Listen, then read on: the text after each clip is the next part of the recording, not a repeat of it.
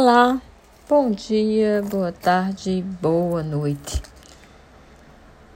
Esta é a parte 3 do projeto Contando Mitos por Outros Autores para que passe de uma geração a outra.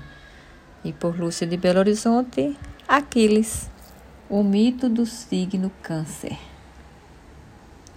Tétis, a deusa do mar, era desejada como esposa por Zeus e por seu irmão Poseidon. Porém, Prometeu profetizou que o filho da deusa seria maior que seu pai. E diante disso, os deuses resolveram dá-la como esposa a Peleu, um mortal já idoso, intencionando enfraquecer o filho que dela nasceria e seria apenas humano.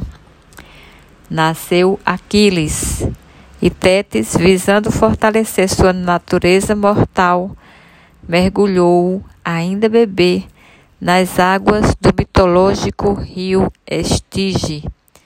As águas o tornaram um herói invulnerável, exceto no calcanhar, por onde a mãe o segurou para o mergulhar no rio.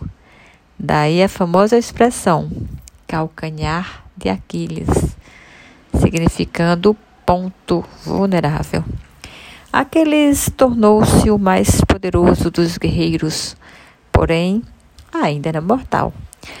Mais tarde, sua mãe profetiza que ele poderia escolher entre dois destinos: lutar em Troia alcançar a glória, a glória eterna, mas morrer jovem ou permanecer em sua terra natal e ter uma longa vida, mas sendo logo esquecido.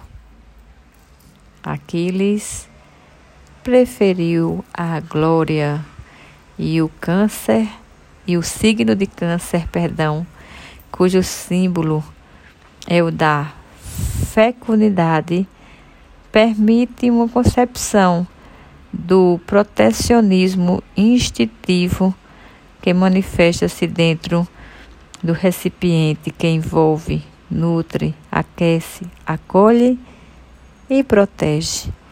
Câncer é o símbolo dos processos que mantêm a vida latente. Muito grata por me ouvir conte este mito para outra pessoa e vamos lá!